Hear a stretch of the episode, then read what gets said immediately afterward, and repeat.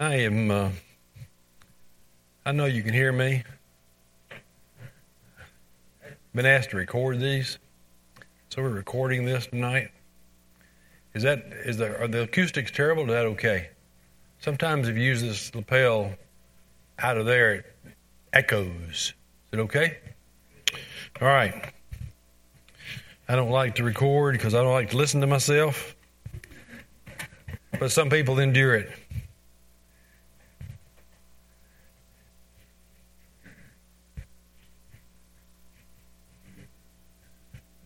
Would you go to the kitchen and get me a couple of paper towels?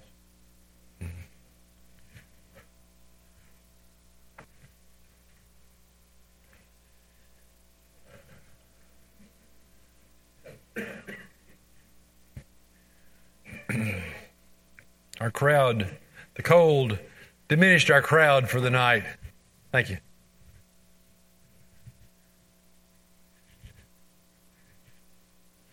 All right, let's pray. Father, thank you so much for the day. Thank you that we can close it together uh, as a body of believers. And we pray that you would bless our time together in your word. Pray that you would make it profitable for us. And as always, we pray that you would be our teacher, that the Holy Spirit would illumine us, that we might see the depth and the riches and the truth of your word. We ask it in Jesus' name. Amen. All right, we are in our study of uh, the book of Romans. Just a little brief review.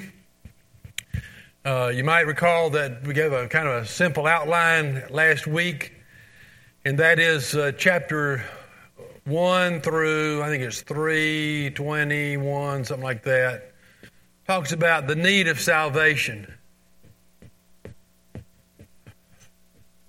Or another way we described it was God's holiness in condemning sin. All right? Uh, chapter 3, maybe 22, don't hold me to those verses, through chapter 4, uh, talk about the way of salvation. Or we said it's God's grace in saving sinners. Chapters 5 through 8 talk about the life of salvation. Or we said God's power in sanctifying believers chapters uh, 9 through 11 talk about the scope of salvation. And we saw there that's God's sovereignty. Can't read that, but God's sovereignty in salvation. Okay? That's chapters 1 through 11. Chapter 12 begins with that all important word, therefore. Okay? And chapters 12 through 16 are the practical side. This is the theological, doctrinal, if you will, chapters 1 through 11. Chapters 12 through 16 are the practical or the application side of the book of Romans. Now, last week we looked at chapter 1, and we're going to try to take a chapter a week for the most part.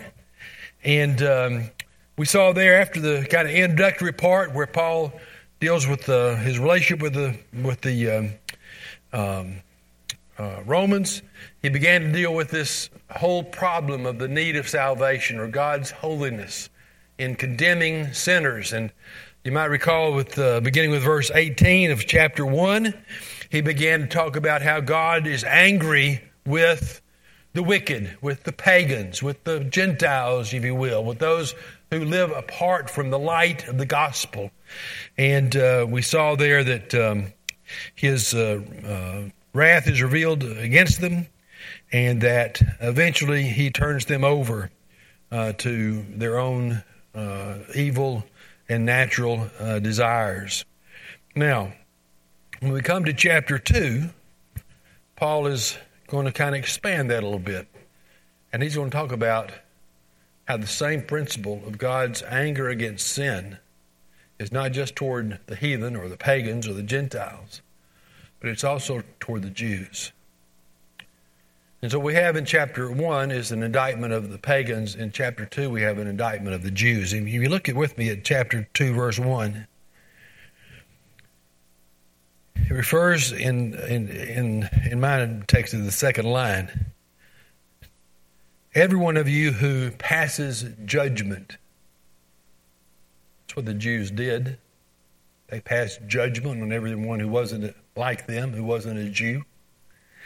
If you look over in verse 17, he names them. But if you bear the name Jew. All right, so Paul is addressing in chapter 2 the Jewish community. And he has some harsh words to say for the Jews. In fact, he begins, I think, on purpose, probably by inspiration of the Holy Spirit, kind of sticking the, you know, kind of goading, kind of sticking the, the stick in their side. Notice what he says. What do he say about them in, in verse 1 of chapter 2? Therefore, you what? You have no excuse. Look back, look back to chapter 1, the end of chapter 1 in verse 20. What did it say about the, the pagans?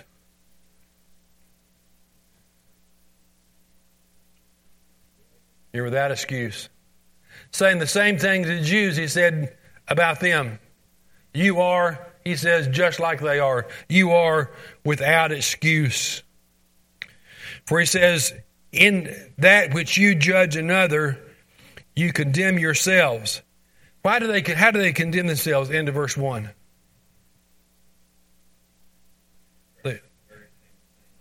All right, practice. What things? Remember that long list of things back in chapter 1?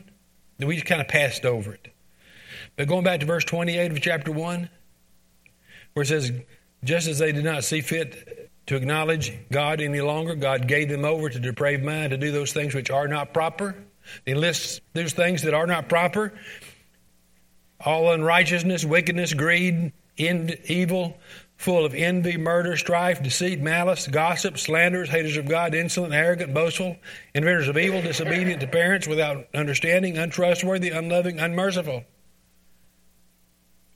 And, God, and, and by this point, the Jews would have all been saying, Amen, brother. That's just what those old pagans are like.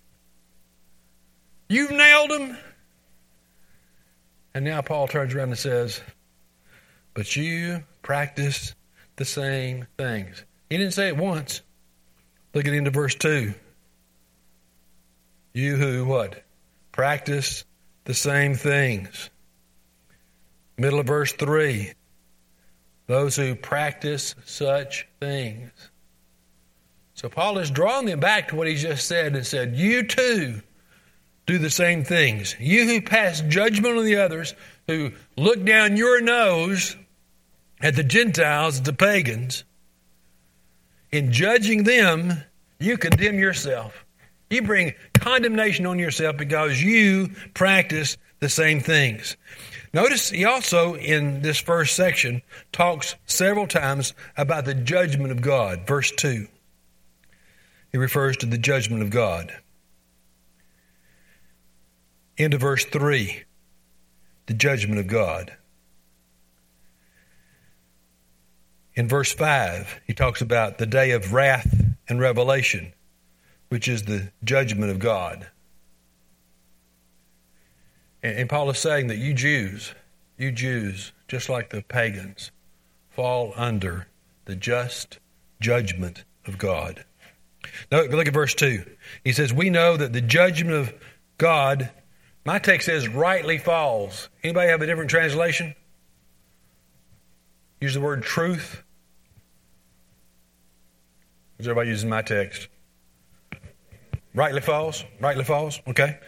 That is, God always judge, judges righteously or with truth or in the right way. And he says his judgment falls on those who practice those ungodly things. Then, verse 3, talking to the Jews now. But do you suppose, O oh man, when you pass judgment on those who practice such things, and do the same yourself, that you'll escape the judgment of God. That is, why, why do you think you can get away with it? Why would the Jews think they could get away with it? All right. That, that, that bleeds through this whole chapter. is the Jews thought they were in this privileged position with God. And because God had chosen them to be his people, because God had set his favor upon them, they thought that they could basically live how they wanted and God would still accept them as his people. How do you think that you will escape the judgment of God? Does anybody escape the judgment of God? the Bible says we will all one day stand before the judgment seat of God. And we're going to talk more about that in just a little bit. And he says in verse 4, and this is kind of part of that same thing John just referred to. Or do you think lightly of the riches of his kindness and tolerance and patience? That's what God had been toward the Jews. He had been kind, tolerant, and patient. For years and years and years and years, God was tolerant and patient with the Jews. Now, finally, you know, the Bible says God won't strive with man forever. And, you know, he brought judgment upon the nation of Israel from their enemies. But here he says, Do you think lightly of his and it's not just his kindness, tolerance, and patience, it's the riches of it. What is God's kindness and tolerance and patience supposed to do for us? Where is it supposed to lead us? To repentance. Don't you don't you realize that the kindness of God leads you to repentance? But then verse 5, but because of your stubbornness and unrepentant heart, you're doing what? What are you doing, John? Storing up wrath. that ought to get somebody's attention. Storing up wrath for yourself in the day of wrath and revelation in the righteous judgment of God. All right, we got the Jews, we got the pagans in chapter 1. And we got the Jews in chapter 2. And we've got judgment. Who's going to receive the greater judgment? That's right. The greater judgment falls upon those who have the greater light, who are exposed to the greater truth. And, and Paul says of them, You are storing up wrath. It's not stored up just to stay stored up in, in eternity. It, it is being stored up until when? Till the day of judgment. When God then unleashes that wrath against his enemies. And the Jews would think, that's not us. That's not us. And Paul says, Oh, yes, it is. Oh, yes, it is you too. So God's going to bring this day of judgment. He's going to include not just the pagans, but the Jews, unbelieving Jews in it. And notice how that judgment will be meted out, or on what basis. Verse 6 says, God will render to each person what? According to his what? Deeds. Does that mean we're saved by works? No. going to judge us according to our to our deeds, according to what we have done.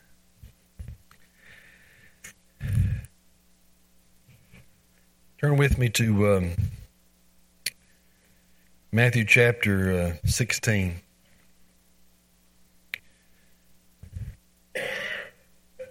This is a recurring theme in the New Testament.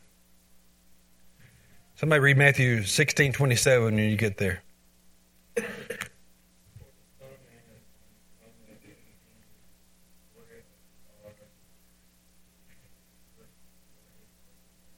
according to what he has done, he will repay him. Uh, let's go to 2 Corinthians 5.10.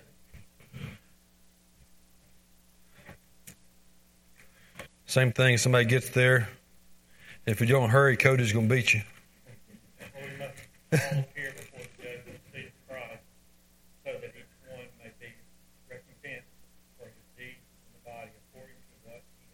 All right. Well, recompensed for his deeds in the body, what he's done, good or bad. One more, Revelation. Uh, chapter uh, 20. I think that's right. I better look at it myself. Can't read my scribbling. Yeah. Revelation 20, 13. And the sea gave up the dead which were in it, and death and Hades gave up the dead which were in them, and they were judged, every one of them according to their deeds. Deeds. According to what you have done. Where do our deeds come from?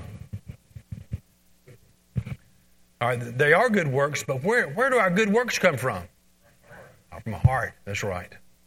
And so he's not saying we're been judged by our deeds, but our deeds prove the reality of our faith. You remember what James said? James says, faith without works is what? Dead. Then he said, I will show you my works, my excuse me, I got that backwards. I'll show you my faith by what? By my works. Okay?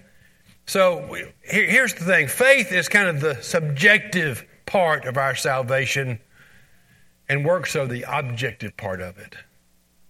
Jesus said it's by their fruits that you'll know them. And so,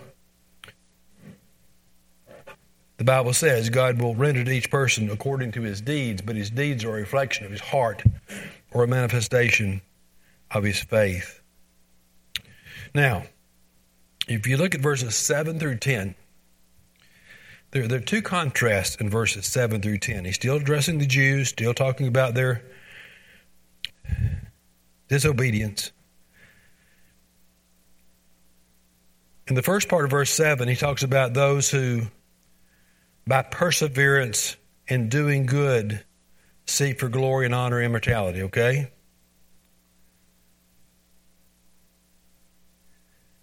And he says they receive what?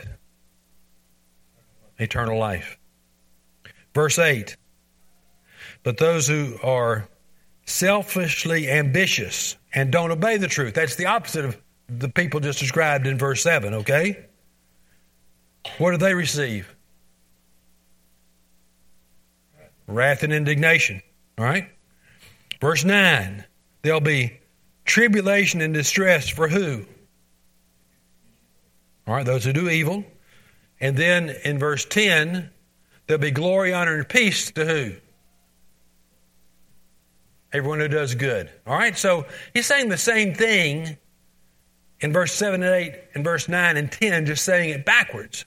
That those who seek obedience receive eternal life, and those who don't seek obedience receive wrath and indignation. And he says twice in verse verses 9 and 10. That applies to who? And also the Greek. That's right. To the Jew first and also the Greek. You know, it is clear the Jews had primacy in the Bible. They were our God's chosen people. And they were privileged in many ways. But the problem was, and that's what Paul's saying here, they didn't you know, with, with every privilege there comes, and if I've said this to my children once, I've said it 50 times when they were children, younger. With every privilege there comes a what? Responsibility. Responsibility. And they failed in their responsibility. And verse 11 kind of sums up that to the Jew and the Greek, where he says in verse 11, there is no partiality with God. All right, any questions about that before we move on? First 11 verses.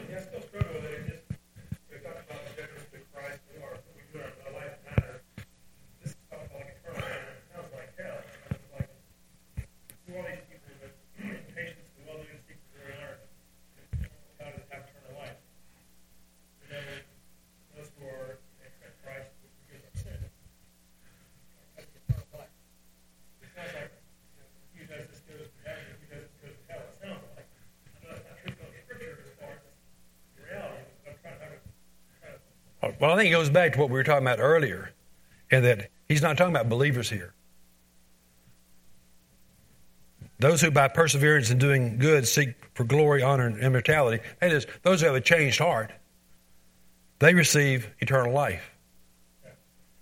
But those who are selfishly ambitious, don't obey the truth, those are people who have a hard heart, they receive wrath and indignation. Does that make sense? You're just saying it's Maybe I'm missing your- who they are.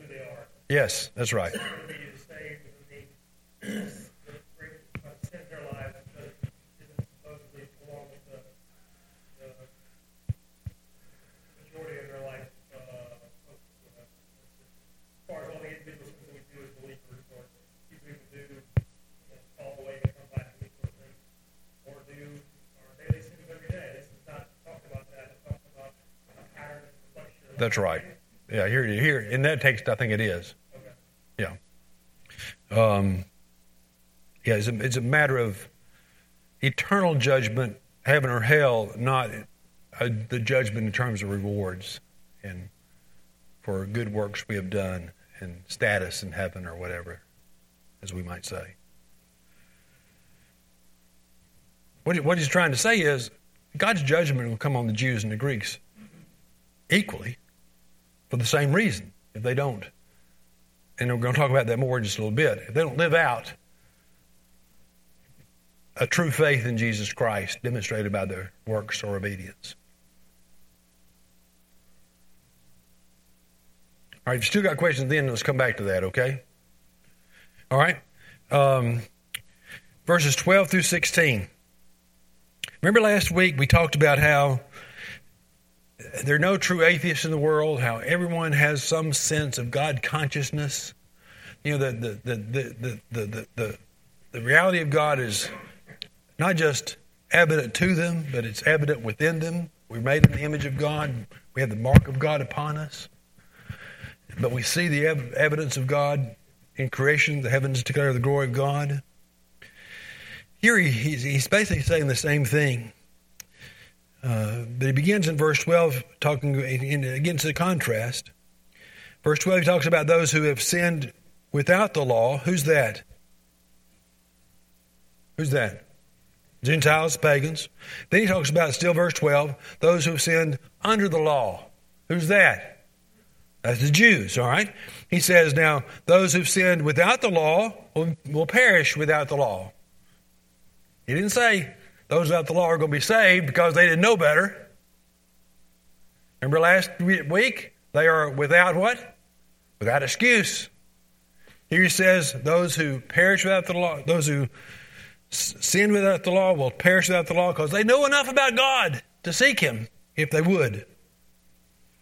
And all who have sinned under the law be judged by the law. That's the Jews. For it is not the hearers only.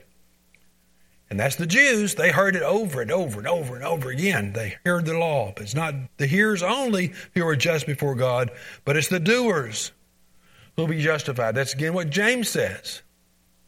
We're not just to be hearers of the of the word, we're to be doers of the word. Now here it is. For when the Gentiles who do not have the law instinctively do instinctively the things of the law, these not having the law are a law to themselves. That is, they have a moral awareness. Verse 15, and that they show the work of the law in their hearts. And we talked last week how there isn't a society anywhere that doesn't have some sense of right and wrong. Now, it may not be the same as ours, but people have a, have a sense of, of what's right and what is wrong. They have this moral awareness within them. And, and that's what Paul's saying here. The Gentiles, they might have the law, but they show, they show uh, whoever's listening to this, I apologize for that. That they're law to themselves because they show that they understand right from wrong. And um, again, he talks about the day of judgment in uh, verse 16. When on the day of judgment, according to my gospel, he says, God will judge the secrets of men through Jesus Christ. And so he's talking about it.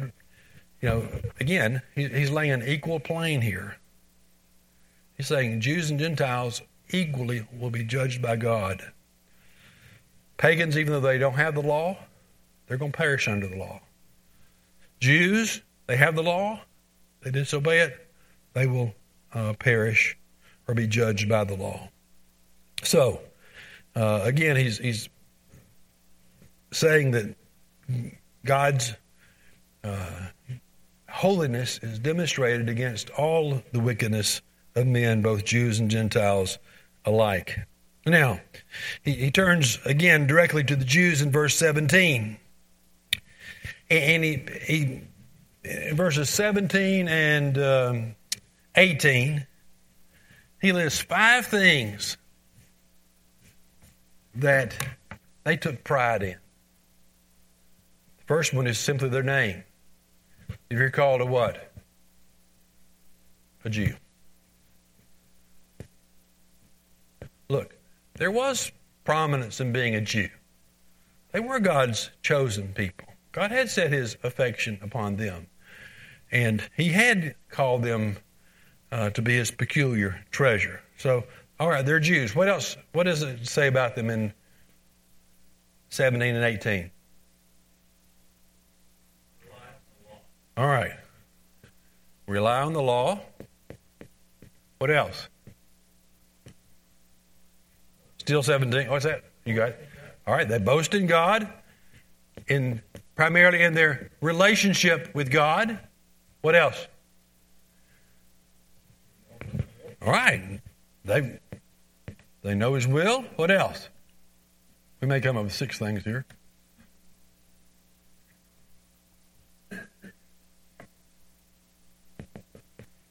What else? Ooh, I'm about out of time. What else? All right. And what? One more. And that goes back to what I just put it up here. They are instructed, taught out of the law. All right, that's in their relationship to God. These prideful things. They're Jews, they rely on the law, they boast in God, they know His will, they approve uh, whatever the text says there. Um, things that are essential. And then verses 19 and 20, they're proud about things in relation to others. Verse 19, he says, You're confident that you yourself are what? Guide to the blind, light to those in darkness. 20. Corrector of the foolish, teacher of the immature. Okay? So they have these things that they take great pride in, both in relationship to God and to other people. And yet he turns to them and says, You, you therefore, who teach another, do you not teach yourself? You preach that one shall not steal. Do you steal? You say that one should not commit adultery. Do you commit adultery? You abhor idols. Do you rob idols? You boast in the law through your breaking the law. Do you dishonor God? And so what he's saying is, you boast in all these things, and yet you turn around and do just the opposite. Then he says, for verse 24, For the name of God is blasphemed among the Gentiles because of you. That is,